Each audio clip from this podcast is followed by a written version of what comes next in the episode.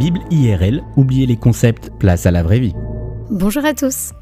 Connaissez-vous le compte Instagram aux centaines de milliers d'abonnés qui se nomme Merci à un inconnu? Ce compte a pour vocation affichée de mettre du baume au cœur et de redonner foi en l'humanité.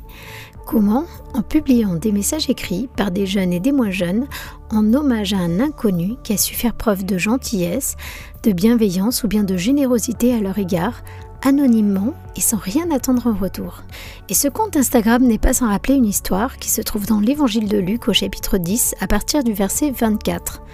Alors que Jésus venait de parler des valeurs fondamentales de son royaume, qui consistent non seulement à aimer Dieu de tout son cœur, mais aussi à aimer son prochain comme soi-même, un religieux vient lui poser une question.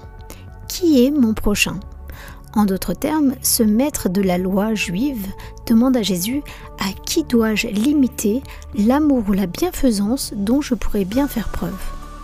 Et la réponse de Jésus va encore une fois venir bousculer les valeurs humaines.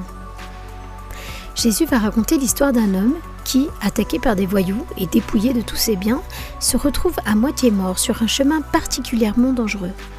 Passe alors près de lui un prêtre qui fait mine de ne pas le voir. S'ensuit un lévite, c'est-à-dire une personne vouée à l'adoration de Dieu, qui voyant cette pauvre victime décide de changer de route. Puis vint un samaritain. Les samaritains étaient censés détester les juifs, d'autant que ces derniers les détestaient en retour.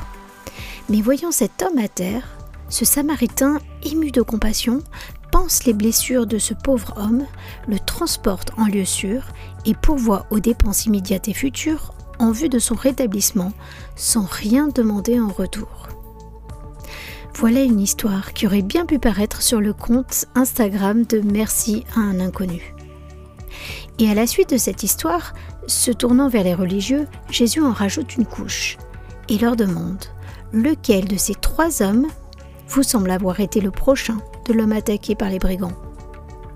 Jésus venait de frapper fort.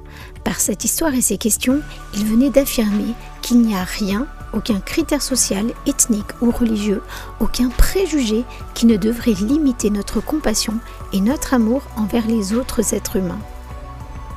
Nous avons tous, enfin je l'espère, fait preuve de compassion un jour envers un inconnu.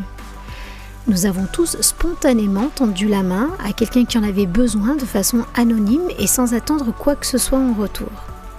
Mais aujourd'hui, Jésus vous demande d'aller encore plus loin. Se peut-il qu'un jour vous vous soyez retenu, comme ces religieux, d'avoir eu un élan de compassion envers quelqu'un à cause de préjugés?